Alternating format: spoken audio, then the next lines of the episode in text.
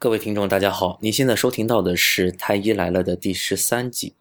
那么在我们上一期节目，也就是第十二期的太医来了里面呢，几位太医给大家分享了我们的学生时代，几位太医还是在医学生的时候是如何应对考试，如何复习，如何学习英语来应对大学英语四六级，那么以及几位太医在实习阶段的一些体验，包括几位太医在工作中是如何带实习生，对实习生有什么样的要求啊？希望实习生能达到什么样的一个水平。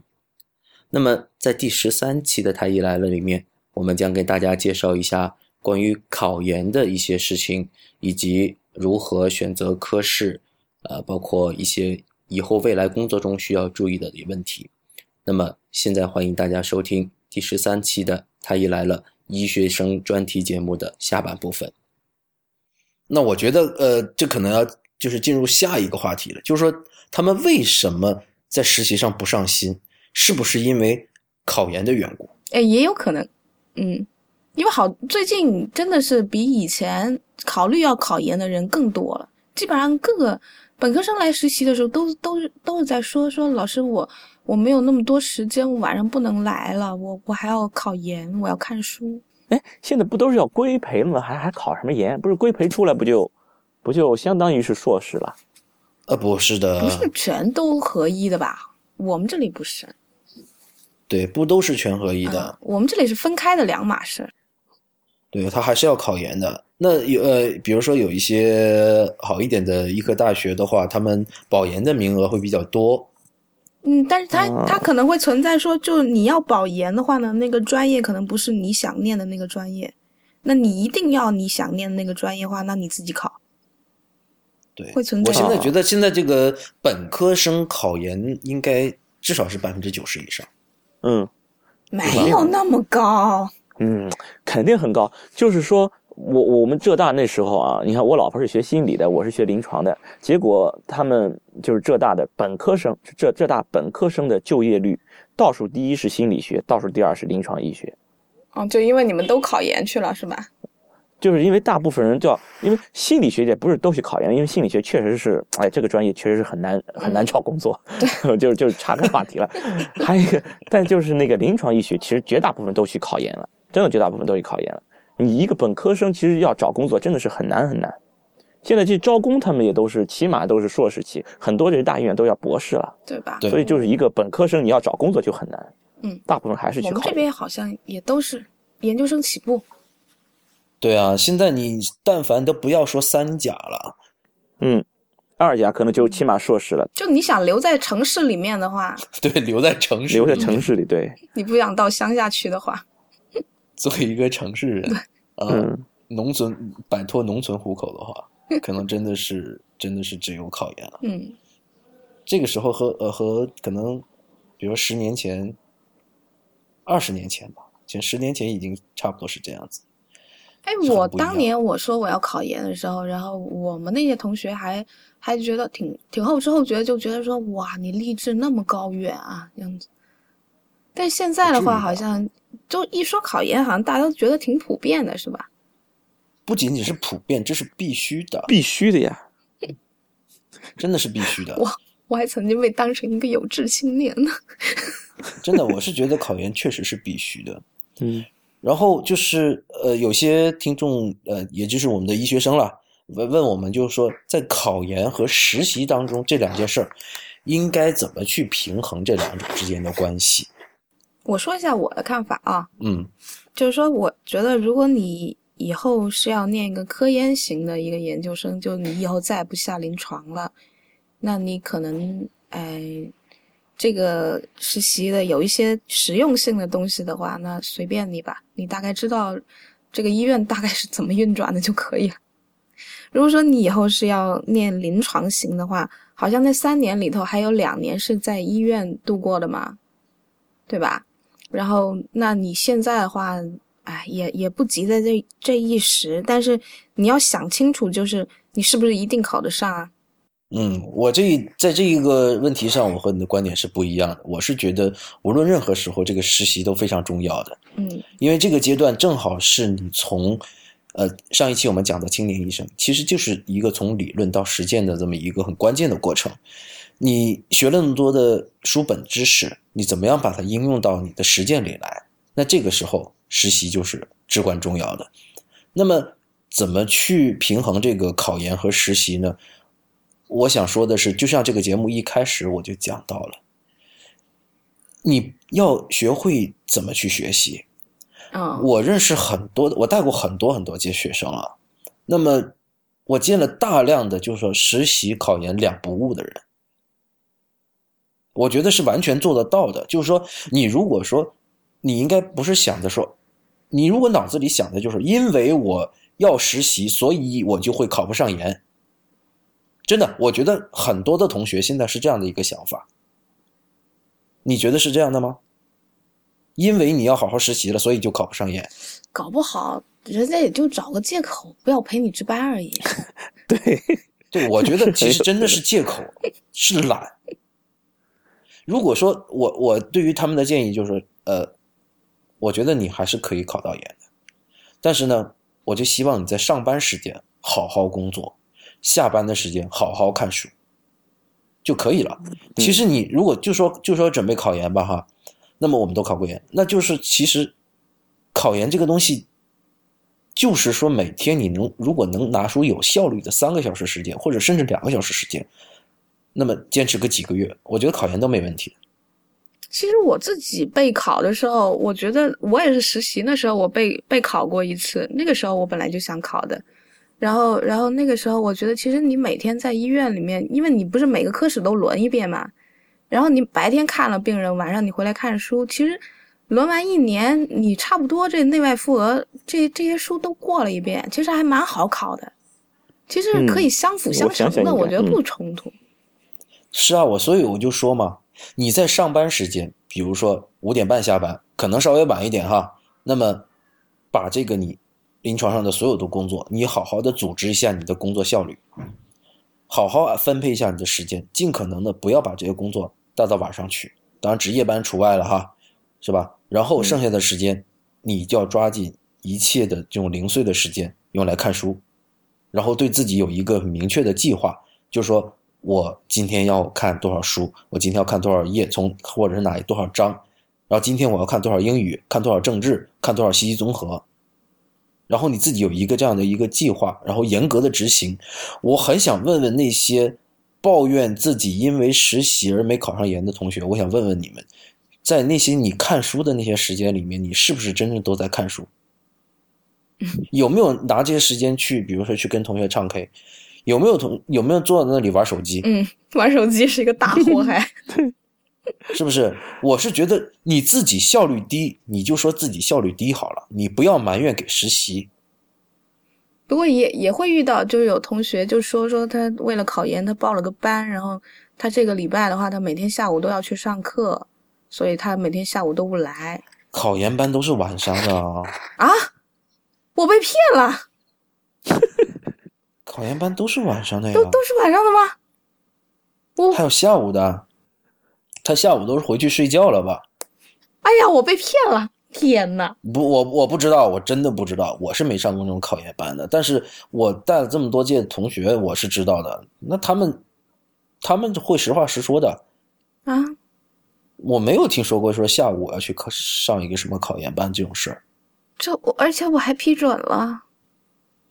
你看我多好说话，嗯。对，你好说话，我跟好说话。但是，呃，对啊，我是觉得。你如果说是考不上，我是觉得你应该好好的反思一下自己，就是自己是不是真正的在这个呃把自己的学习的效率提高了问题上是不是真的做到了好。嗯，也是吧，但是有时候就是听见他们提出这样说，哦，老师我觉得有冲突，老师我想去去看考研的书，有很大程度上就觉得说反正哎留得住他人也留不住他心里，走吧走吧走吧，就懒得教他了，有点有点这个意思。那呃，田太医，你对你的学生也是这样的放任的态度吗？我觉得就对他们这种约束力，我们也没有太大的约束力。对啊，对吧？人人家就留不住，真的就是这样。对，那我想也就算了。你这何必呢？他他如果真的要是想的话，他总是会可以协调好的这这两者肯肯定可以协调的好的，因为我我感觉是应该是不矛盾的，我就自己想想，虽然你没考过吧？对，没考过，这是关键。我我是觉得，你看你在上班的时间，你把你的工作弄好，然后每天真的我就觉得有效率的两个小时，挺挺有用的，我觉得对，就足够用的。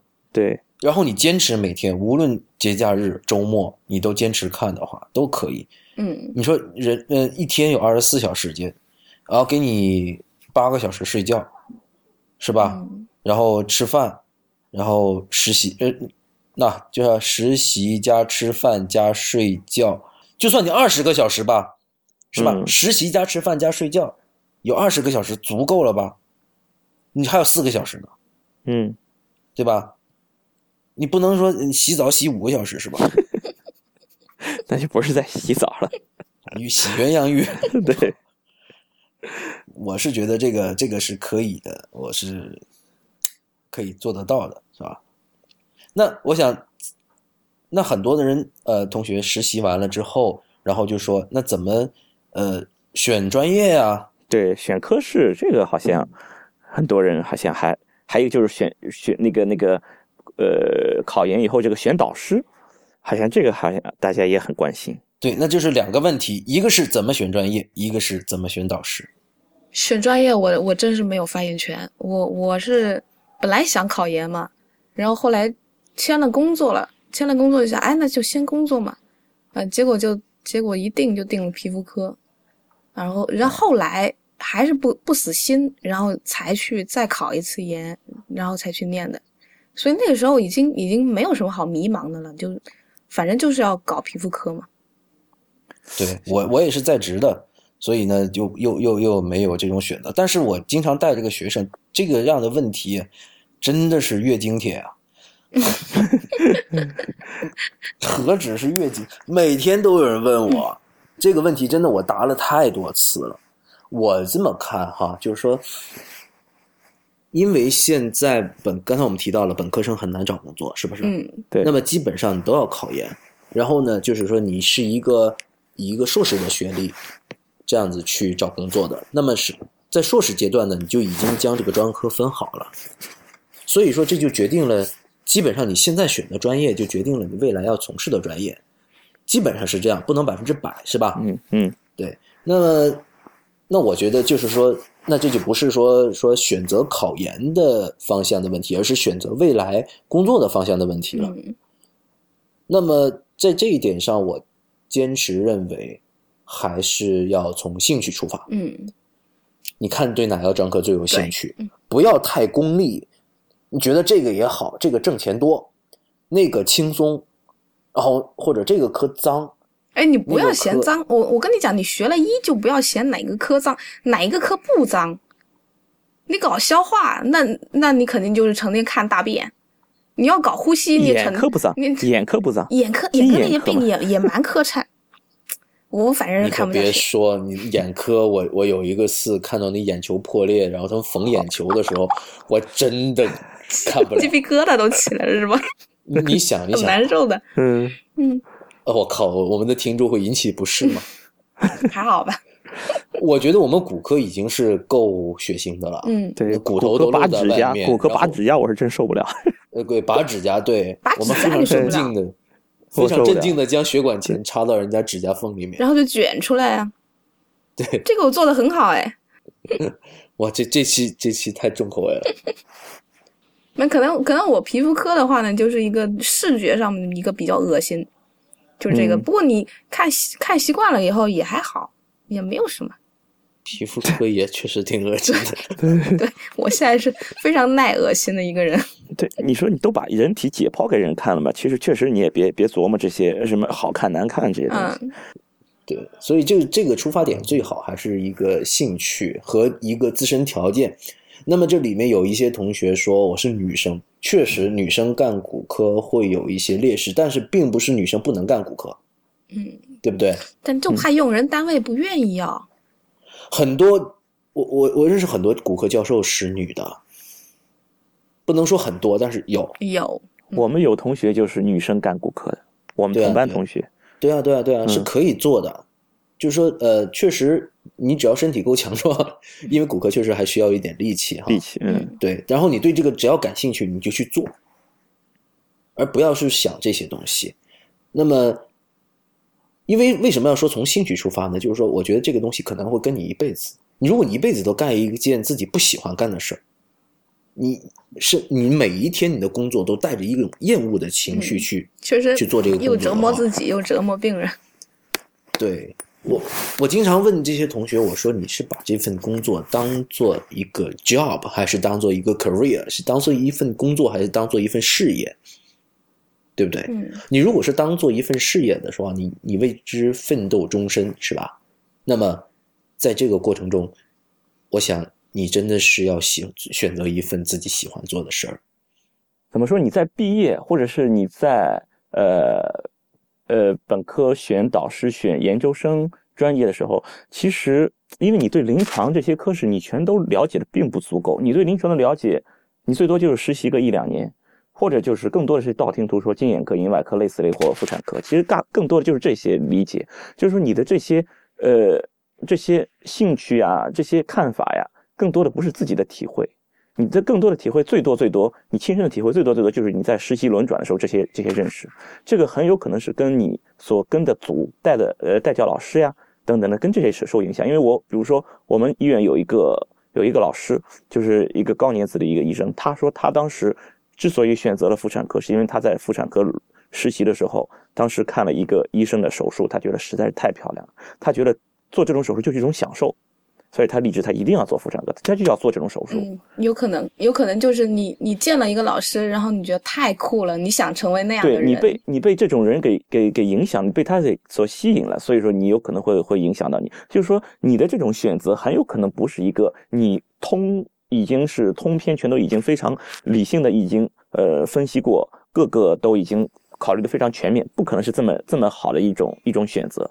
但是这个兴趣我觉得也很重要，它重要在哪里，就是说你应该对整个医学对从医这件事情你要有兴趣，嗯，就是你想要当一个医生，嗯，而不是说不管你做哪一个科室的医生，你还是想做一个医生的。就是说因为呃医生是医学生呃实习到了临床上之后，你会接触，因为上期我们也讲了，你会接触很多的一些负能量的东西，嗯，你会接触到很多的抱怨，你会发现很多东西可能跟你以前老师理论上讲的东西嘴上说的东西和实际做的东西是是会有差距的。就这些东西你你怎么去去排解它，你怎么去去合理的去理解它，去解释它，然后你怎么去去分析这些东西，抗住这个冲击什么的。对，然后你最终你是不是还想真的还想做一个医生。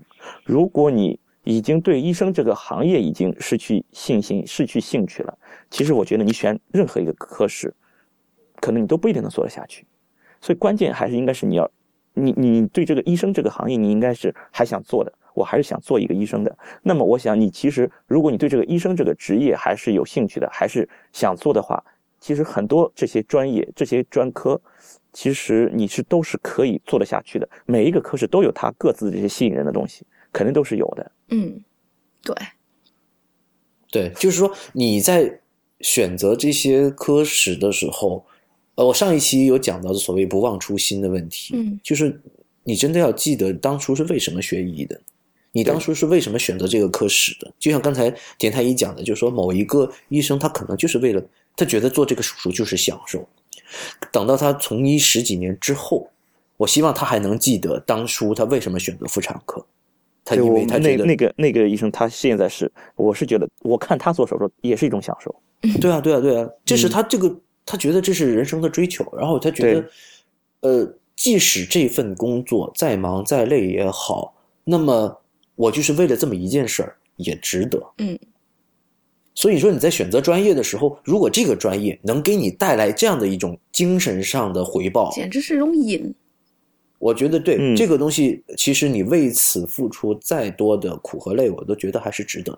对对吧、嗯、那么其实现在的临床医生的遭遇并不是那么好，然后这里面也有一些呃同朋友问我们，就说呃青年医生是不是收入高，其实收入真的不高，然后又可以说最忙最累最苦最没钱的基本上都是这些，也没有罪啊，年轻医生真的是罪啊。嗯，真的是罪。我觉得嗯，那难道你觉得主治医师了之后会比你住院医师的阶段更更累了吗？你可以跟比你差的人比比如说跟实习生比。哎，别说了，有些实习生比我都有钱其实实习生他身上没有那么大的压力，我真是没法教，没有压力。对，在住院医师阶段，我觉得确实是，嗯，呃，压力很大的。嗯，一方面是工作上的压力，一个是学业上的压力，是吧？嗯，然后还有一个经济上的压力。对，因为你离开象牙塔了之后，你会发现全世界在找你要钱，今天交房租，明天交水电。还有一个问题就是说，你在做年轻医生、定点子医生，比如住院医生的时候，我就有这种感觉，就是说。我在做住院医生的时候，我能做的就是我的能力范围能够做的事情就是写病史，就是去问病问病问病史、嗯、写病历记病程，还有无穷无尽的清创缝合。对，就做这些事情我完全不能满足我的个人的这种满足感，这个自我实现这种这种满足感是没法实没法满足的，所以这种时候就更容易动摇，越年轻的时候越容易动摇、嗯、你又没有一种精神上的这种满足，你又没有物质上的满足，那你做这件事情很难坚持下去，就是靠这种瘾。对，一旦你真的要是做起来了，你成长起来了，你可以做的事情多了，嗯，那么你的这种自我实现的这种满足感就会越来越多。对，对，其实田太医讲的这个，我是真的是深有体会的。就是在住院医师阶段的话，嗯、呃，你会你会感觉到就是，哎呀，其实经常处在一个摩拳擦掌的一个状态。对。对吧？有好多东西其实很自己很想做。我觉得这个时候，我作为一个、嗯、呃，就是说，呃，从医很多年的人，我我可以这么告诉你们，就是说，永远要做好准备，永远准备着，说不定哪一天这机会就来了。对对，但你不能说等到那天来了之后你才来去，那就已经晚了，你再去准备就已经晚了。对、啊、对，然后一旦有机会的时候，不要放过，因为你做医生，我们经常讲到一个抗压能力，嗯、是吧？对。这个就是你如果这个这个责任你不敢去承担，不要难得我我说这个清创的同学你做吧，然后一脸惨白看着我，他说还老师还是你来吧，这样的回答我跟你说是占多数的。下次我什么也不会教你了，我告诉你。对，我是觉得呃，其实我听到这样的回答的时候是有点点失望的、嗯、我觉得他是没有一个没有承担的人。嗯嗯。对吧？你你如果说这样的一点点的风险都不敢担的话，你怕什么？你就缝个皮而已，我还看着你呢。对，我觉得很多人是很怕做决定的，而是而做医生这个行业，我觉得是天天都在做很多的决定。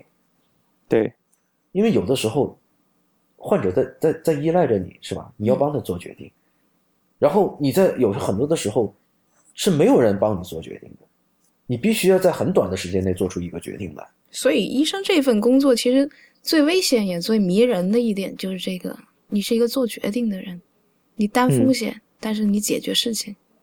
对啊，你身边所有人都会看着你、嗯、麻醉师在看着你，护士在看着你，患者家属在看着你，然后说怎么办医生。嗯，这个时候你就要勇敢的站出来说怎么办，当然你要做准备好，嗯，你不能说你不能胡说胡说对不对？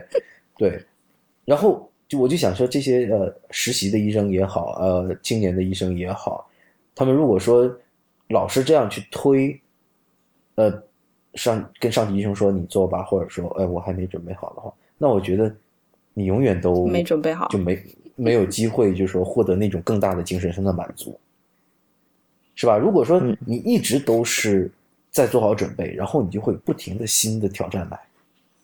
比如说你最简单的一开始你只有打结的机会，嗯，抬腿的机会，是吧？对。可是有一天一个月了，突然间上级医生说要不然你来消毒铺筋。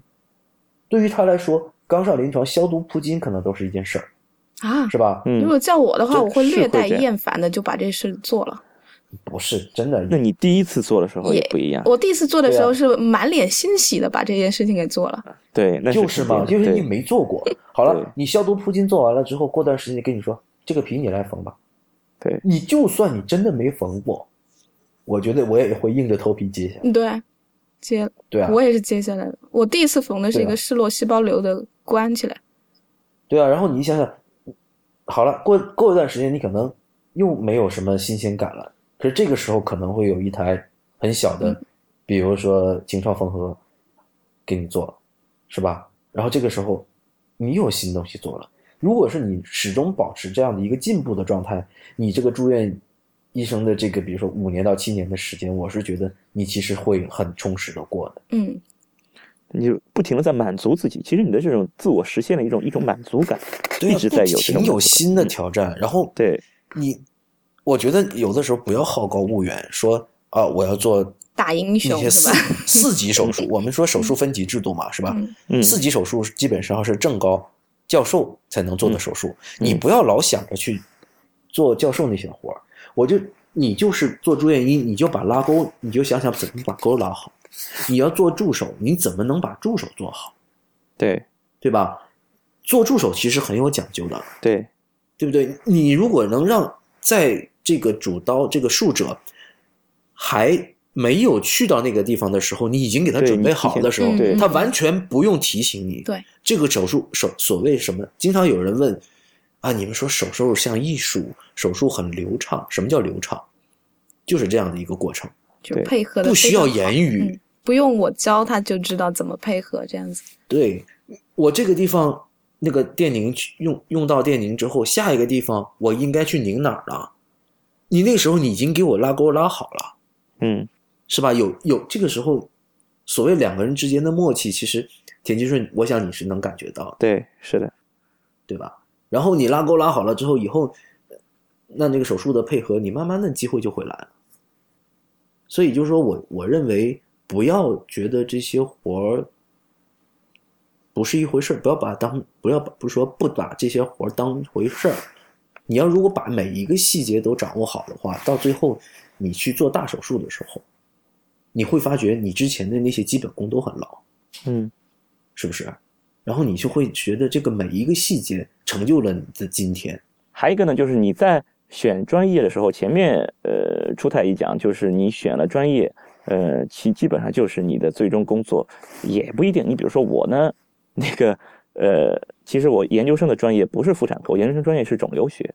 因为我本身学医，所以想想要学医，就是因为我高中的时候我妈妈发现了有有胃癌，我就想学医，然后我所以说我到那个选专业的时候我就选了肿瘤外科，但是我最终工作我是做了妇产科，为什么？因为我找不着工作，因为我学了肿瘤外科，用肿瘤外科这个专业去找工作根本找不着。因为肿瘤外科全都是要这些大医院都要是名校的博士，你不也名校了？硕士不行呀、哦，必须要名校的博士才行。哦，所以我这就找不着工作。那么当时是我们医院，当时是已经第一批招聘已经结束了，是年前差不多十二份以前，十二月份以前他们就招聘已经结束了。结果招聘发完了以后，发现哎呦，这个呃那个性别严重失调，好像就一个也不是两个男的，其他全都是女的。然后院长说这样不行，这这一批全都是女的不行，然后一定要要几个男医生。结果就在三月份又重新发了第二轮的招聘，这一批就只招男医生，是外科系统的，因为因为妇产科都已经招完了呀，妇产科已经没有女没有男的了呀，他也在外科系统招了几个男医生，然后我就来应聘，就就来了。就是说还是有一定的这个运气成分在里面，就我要如果没有这个运气，我可能也来不了这个医院。对，也是有些机缘巧合啊。呃，对，机缘巧合，就是说那时候找工作，那时候我就感觉，哎呦，这个医生找工作，就是你拼什么？一个拼爹，再一个拼老师，最后我就是拼运气了，我还有点运气。那不过你刚才提供了这样的一个信息，嗯、我想到了一个问题，就是说，呃。你对未来自己是一个什么规划？我经常问我自己的那个就是学生，他们在考研的时候问我这样的问题的时候，我就说你对未来是什么一个规划？呃，你如果说是真的是选择了一个，比如说像肿瘤肿瘤学这样的一个只有大医院才有的这么一个专科的话，嗯，你的选择面就会窄一些，嗯，对吧？对，这就是为什么我把这个规划连起来呢？我第一个我会问他，你是想把医生作为一个 job 还是一个 career？ 另外一个我就想问他，你如果说当成一个 career， 你是不是以后就是说要做到教授，还是你你只是把它当成做一份养家糊口的工作，然后呢，呃，挣点钱，然后过上舒坦日子，老婆孩子热炕头，真的，这两个是非常有区别的两种人生观。你想知道他有没有先把事情做精，对吗？我跟你说，这个东西跟你选专业是很有关系的，真的。哎，这个可能我不知道你你你你你可能没有这种感觉。我, 跟你说我当时只是觉得觉得，反正我不要进外科系统。对，你这是另外一回事。就是说，如果说你要是呃真的只是想找一份。呃，比如说县级医院，或者说是很或甚至更低的医院，基层基层的医院，然后就是说挣点钱，然后就是说呃，过个好生一个温饱，然后对，就是说现在当医生，我们也不要叫苦，也不要叫穷，没有那么穷，是吧？基本上，我觉得一个在某一个城市混个中等收入还是可以的，是吧？对对对吧？也不要老是叫穷。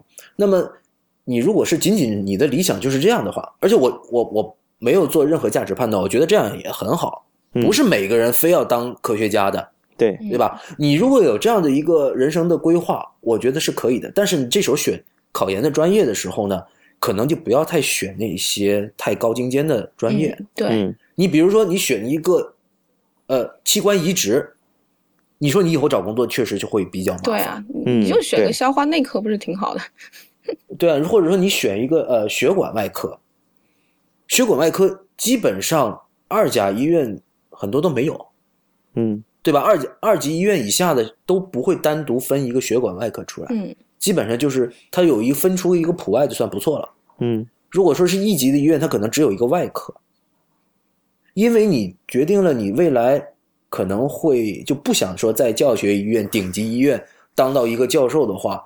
那么你去选择了这样的一个专业，对于未来的你的工作其实没有什么太大的帮助。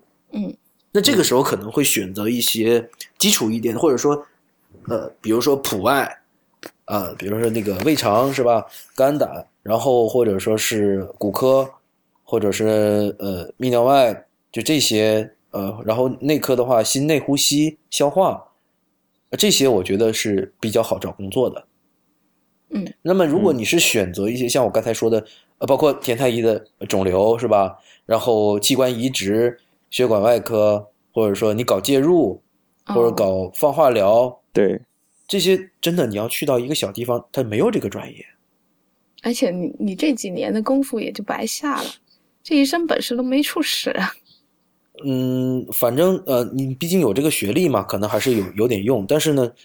学来这些东西可能以后可能没有用武之地、嗯、用不上了、啊、所以的嗯所以大家就是考虑一下，也是蛮寂寞的对啊，但是如果说那还有还有一些同学问我，就是如果说我真的是想在这个行业里做出点事情，我真的是想做到教授，那我就会劝你一口气把所有的书都读完啊，不要停啊，嗯，因为这一点我对对，我觉得这一点我们是有共识的，是吧？你如果想在行业里面，呃，出点成就的话，应该是在很年轻的时候就把所有的书都读完，然后在很年轻的时候就应该要做出一些比较漂亮的事情。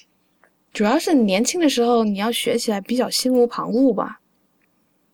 你到了后面你已经工作了、呃、像我这样子你已经工作才才去读了这个研的话，就比较受干扰一点，因为毕竟有家庭啊什么的。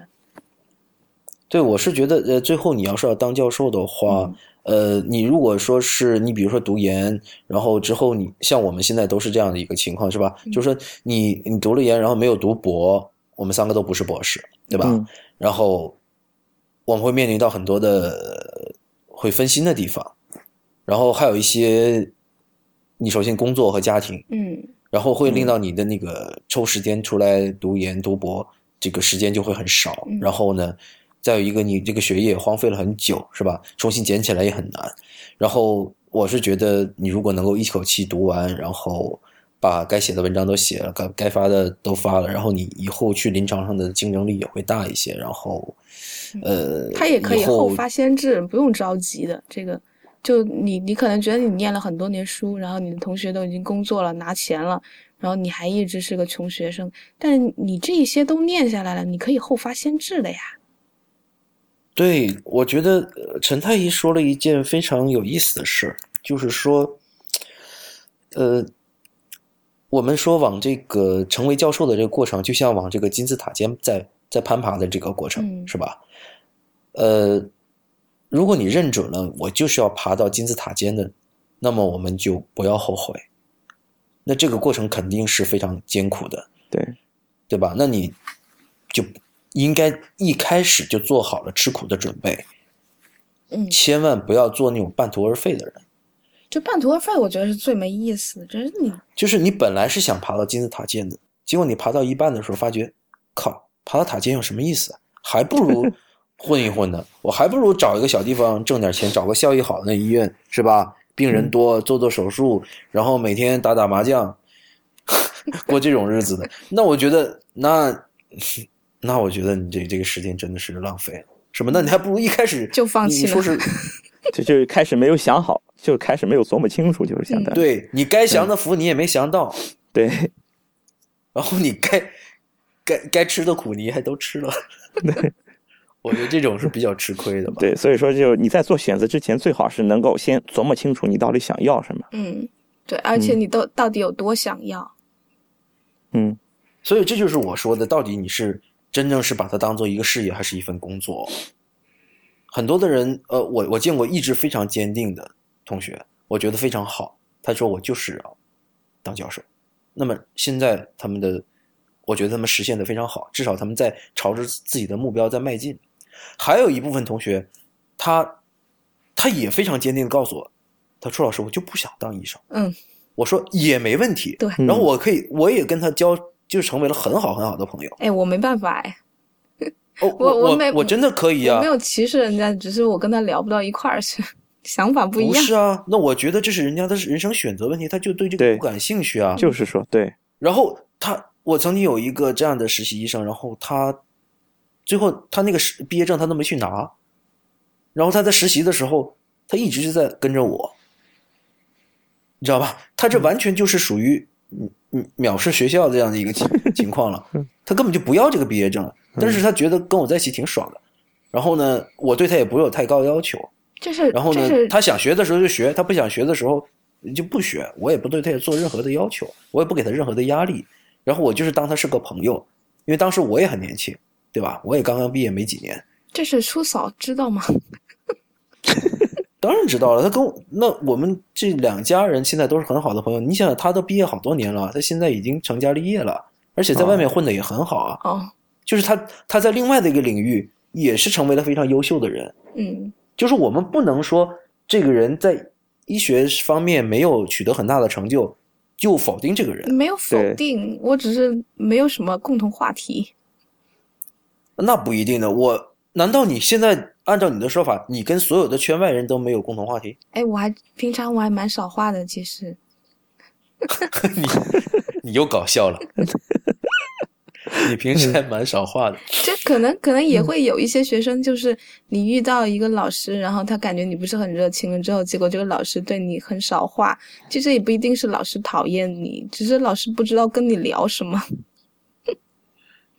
嗯，反正我我只想表达我这个观点、嗯、就是说你如果说是我尊重你的人生选择、嗯、然后最怕的是你口口声声说要好好当医生，但是结果结果你表现出来的就是吊儿郎当、嗯、偷懒，然后整天就是做一些跟学习没关的事儿，然后但是你一问他他就说哎，我真的很想当医生我真的很想好好做的好好干的，就是就是有的时候做不到，然后然后那些书我就是看不进去，这这种真的我我真的见过很多。哎，哎，再问大家一个问题，就是说这也是我们的听众提出来的哈，就是说嗯，呃，有一个朋友他说条件比较困难，然后家里面还有一个年半的奶奶需要他照顾，他是一个贫困生，那么他适合学医吗？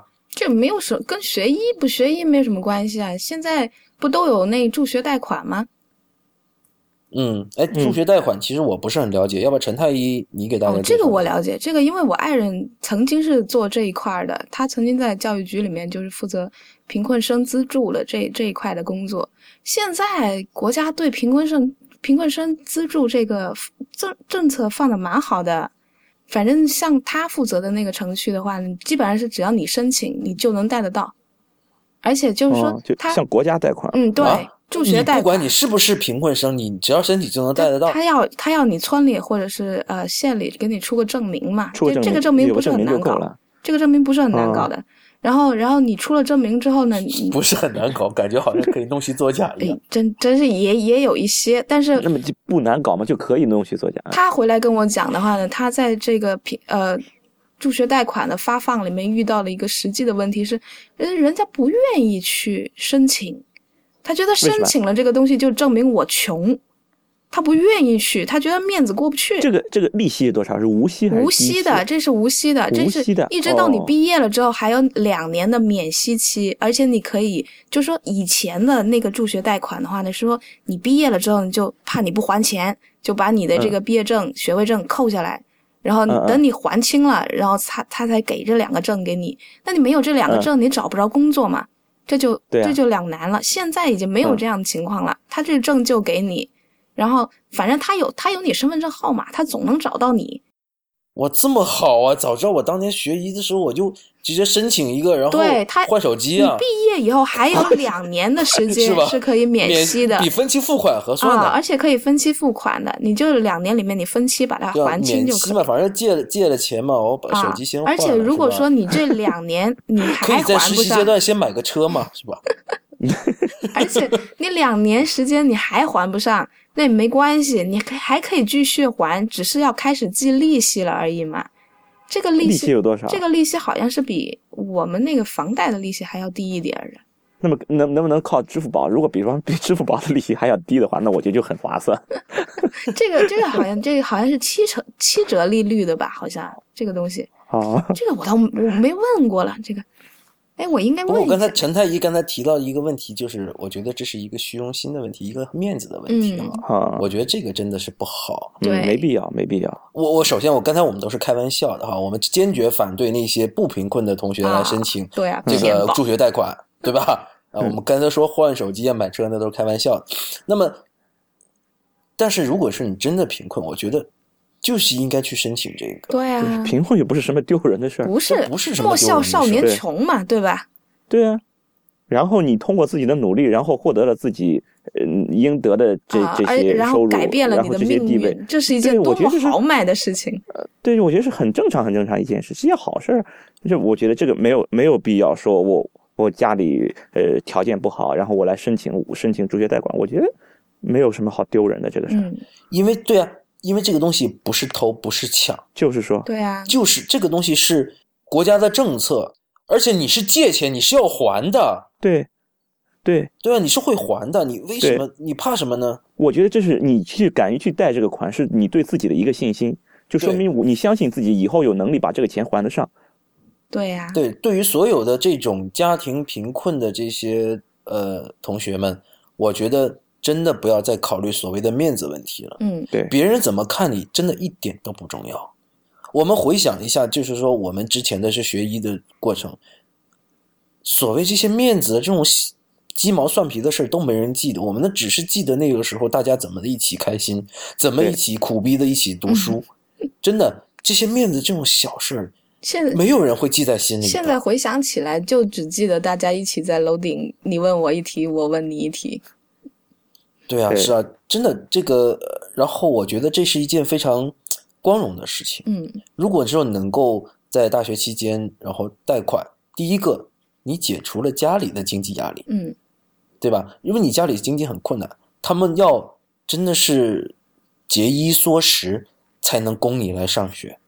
可是如果说你申请到这个贷款之后，家里这个压力就没有了，是吧？你其实变相的改善了自己的父辈的生活质量，对吧？这是第一。第二个，你给自己提前的带来的这种压力和责任感，就是说我身上背着一笔债，然后我就像刚才田太医讲到的是，要对自己有信心，我今后一定会成为一个优秀的人。嗯，至少我要还得上这笔钱，赚回这笔钱，对，可以还得上这笔钱、嗯，我觉得是完全可以做得到的。